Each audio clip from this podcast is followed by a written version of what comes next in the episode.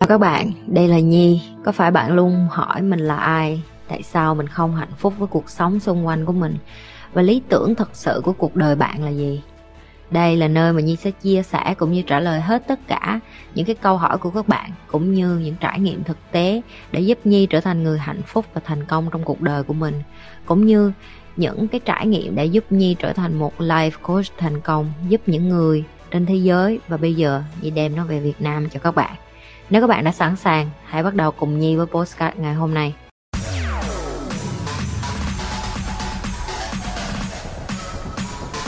Tỉnh thức là buông bỏ hết mọi sự đời phải không ạ? À? Có phải các sư thầy, sư cô ở chùa họ đã buông bỏ hết tất cả, họ đã tỉnh thức không? Không phải tất cả các sư cô, sư thầy đều tỉnh thức cho mọi người. Nhi muốn mọi người hiểu cái điều này nè. Có những người người ta tỉnh thức nhưng người ta nhất thiết, không nhất thiết người ta phải đi tù. Có những người người ta đi tu nhưng không nhất thiết họ đã tỉnh thức. Đi tu nó là một cái duyên, hoặc là một cái nợ, hoặc là cái mà cái cái có những cái mà người ta phải trả lại cái cái cái quả báo. Cái quả báo như như đã từng phân tích, quả báo không hẳn chỉ có một cái quả báo xấu, còn quả báo có khi còn là điều tốt nữa.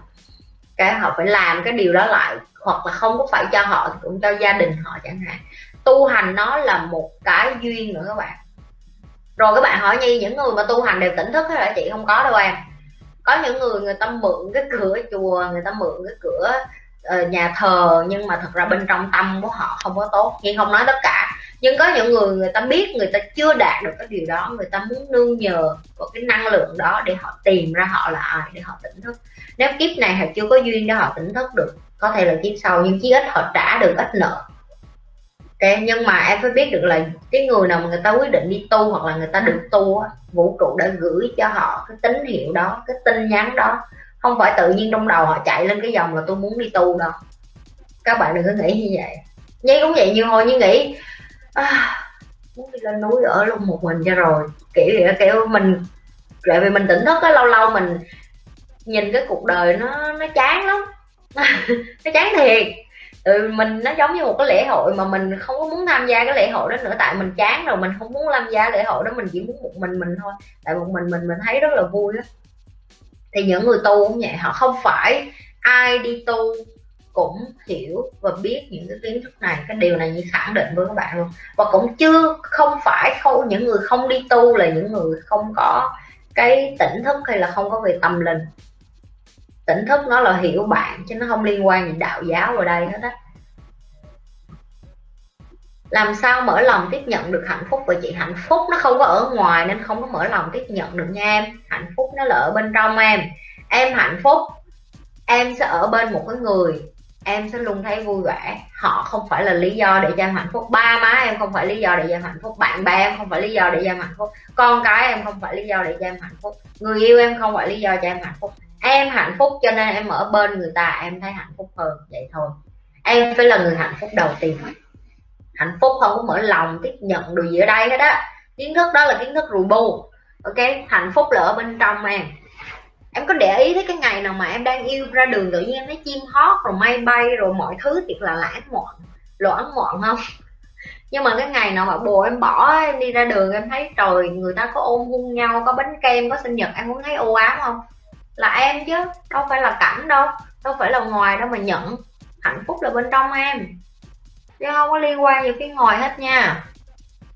Chị ơi, tại sao mình không được làm chính mình? Những điều mình muốn mà vũ trụ thông qua cho mình làm một việc khác, mình giống như một công cụ, em thấy rất ngột ngạt ạ. À. Câu này hay, nhưng mà chị phải lắc đầu trước. Tại vì cái phần tôi, cái phần trí của em á, nó vẫn đang điều khiển em với cái chuyện là chị, em muốn em muốn làm cái điều em muốn mà tại sao em phải làm cái điều mà vũ trụ muốn em làm vậy chị? Vũ trụ đâu có nói em không có được làm cái điều em muốn đâu. Nhưng chị nói là nếu như em chọn cái điều em muốn làm mà em trái lệ ý với cái sứ mệnh của em á, thì đừng có mở miệng ra than khổ. Bởi vì em đã biết được là em không có cái sứ mệnh đó. Chị nói ví dụ em hát dở như vịt hát vậy đó, nhưng mà không chị, em nhất quyết em phải làm ca sĩ hàng đầu Việt Nam, em phải cỡ Sơn Tùng em tê vê. Em có bị thần kinh không? Đối diện với sự thật cái em không có một cái giọng hát đó, em không có tài năng, em không có nhìn may mà ra một bài hát em không có nhìn lá rơi mà em có thể viết lên một bài thơ.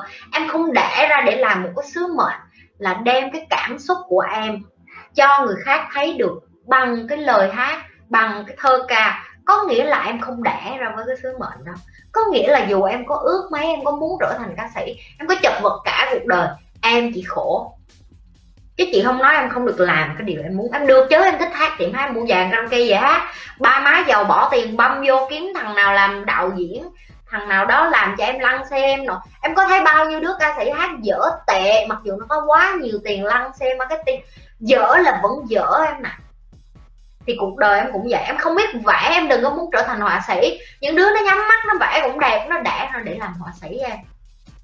Những đứa nó, nó, nó, nó em, em nhớ những cái nhà soạn nhạc hàng đầu thế giới không bị điếc mà cũng trở thành nhà soạn nhạc. Có nghĩa là cái sứ mệnh họ đẻ ra để làm cái chuyện đó rồi. Họ để lại những cái tác phẩm mà cả thiên niên kỷ, thế kỷ mọi người vẫn dùng đến em ơi. Còn giờ em để em làm, ơi em muốn làm cái thứ em muốn thì em làm đi. Nhưng mà cái kiếp này em không trả bài thì kiếp sau em cũng quay trở lại phải trả bài à. Chị chỉ nói vậy thôi, chị đâu đâu có nói em không có được làm cái điều em muốn đâu, làm đi. Nhưng mà khổ thì đừng có than, khổ đừng có vô chị sao em khổ quá, chị sao em làm cái này mà em không có được, chị sao em làm. Bởi vì chị đã phân tích rồi, em phải làm cái thứ mà em giỏi. Ikigai, John Ikigai là cái phần mà của người người người Nhật á, người ta đã khám phá ra được á, là bạn chỉ có thể thành công nhất khi mà bạn làm cái điều mà bạn giỏi. Và đó là cái sứ mệnh của bạn, và cái đó đem lại tiền cho bạn, và cái đó phục vụ được cho người khác. Em thấy không, có nhiều yếu tố lắm. Em sống em vẫn còn ích kỷ, em nghĩ là em chỉ muốn cái làm điều em muốn à. Câu trả lời xin lỗi em là không có, nó, nó, nó không có đơn giản cái câu trả lời như vậy được. Em thích làm thì em làm, em thích làm thì em hãy cứ tiếp tục làm. Và em chỉ sống có một lần trong đời thôi. Thầy chị hay nhắc chị cái câu này, và chị cũng hay nhắc lại những cái bạn chị học. Thời gian chính là cái kẻ thù lớn nhất của em. Bây giờ em mấy mấy tuổi, hai mấy tuổi, em nghĩ em còn sống bao lâu trên thế giới này? Nếu nói với chị, chị à, chắc em sống được cỡ tới tám mươi tuổi. Ok, cho là em sống được tới tám mươi tuổi đi. Em trừ ra cho chị ba mươi năm cuối đời của em á, cái sức khỏe, thể trạng của em nó yếu đi. Những bạn coi kênh của chị sẽ có người lớn tuổi hơn chị, khẳng định với chị lại điều này dưới comment để cho Nguyên Kim, Nguyên Kim có thể hiểu được cái điều đó. Thầy chị từng làm một cái bài test như vậy đó, ông khóa tay khóa chân với lại, xong ông cho chị chạy chung với những chung với mấy cái ông già mà chưa có, có trói tay đôi trói trói chân. Trước khi ông trói tay trói chân của chị, chị chạy hơn ông là mấy ông đó là cái chạy.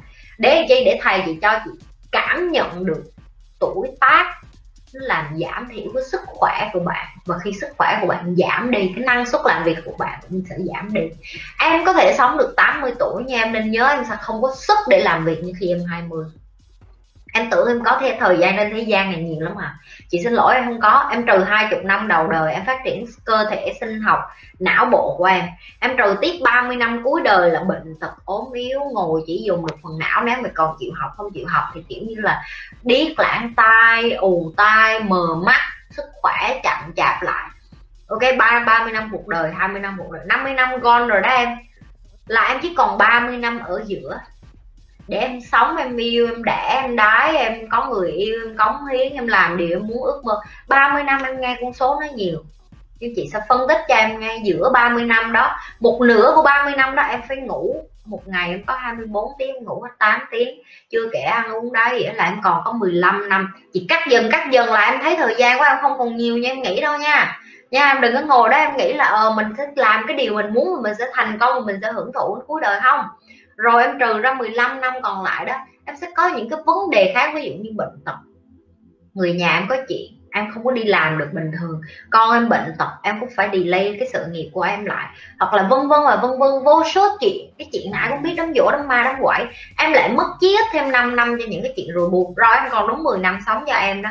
Giờ em phải quyết định đi, mười năm đó em muốn làm cái điều em muốn làm, hay là em sống một cái cách trơn tru với những cái điều vũ trụ đã đã cho em cái sứ mệnh phải làm. Bởi vì khi em sống nhẹ nhàng, em về nhà em sẽ, em sẽ dạy nhẹ nhàng. Tất nhiên em trẻ, em không có nghĩ đến chuyện già rồi nên chị mới nói đó. Thử trói tay trói trói chân mình lại, mình lỏng lỏng một xíu, em chạy em đi bộ em thử coi nó có dễ hơn không. Nếu nó khó hơn cái em đang đi bây giờ, em hãy tưởng tượng đó chính là em ba mươi bốn mươi năm nữa. coi em đỡ cái xe lên có dễ ăn không, em coi em nấu ăn nó có dễ hơn không. Đó, mắt của em cũng vậy, đeo cái miếng mỏng mỏng vô miếng cỡ miếng vôn như vậy nè, coi coi mờ mắt hơn á, coi làm việc có tinh tú hơn không. Lỗ tai cũng vậy, đeo thêm hai miếng bông gòn, em thử em trở thành một người già. Em coi cái cảm giác đó đi, em coi một ngày công sức làm việc của em là bao nhiêu, thì em sẽ hiểu được là những cái mà bây giờ em gọi là ngột ngạt á, bởi vì em coi cái sự trẻ trung, sức khỏe của em, năng lượng của em, em sẽ có nó vĩnh viễn, em sẽ không bao giờ có cái thứ đó vĩnh viễn. Sinh lão bệnh tử nó luôn luôn là hiện hữu, em không né được, không ai né được, ba má em không né được, ông bà tổ tiên em không né được, chị không né được, cả tất cả thế giới này không ai né được hết. Em cũng sẽ không né được, em cũng sẽ không ngoại lệ. Bỏ nó vô cân đo đong đếm, phân tích nó ra, em sẽ thấy là ờ giờ mà mình sống với cái điều mình muốn là mình ngu đó.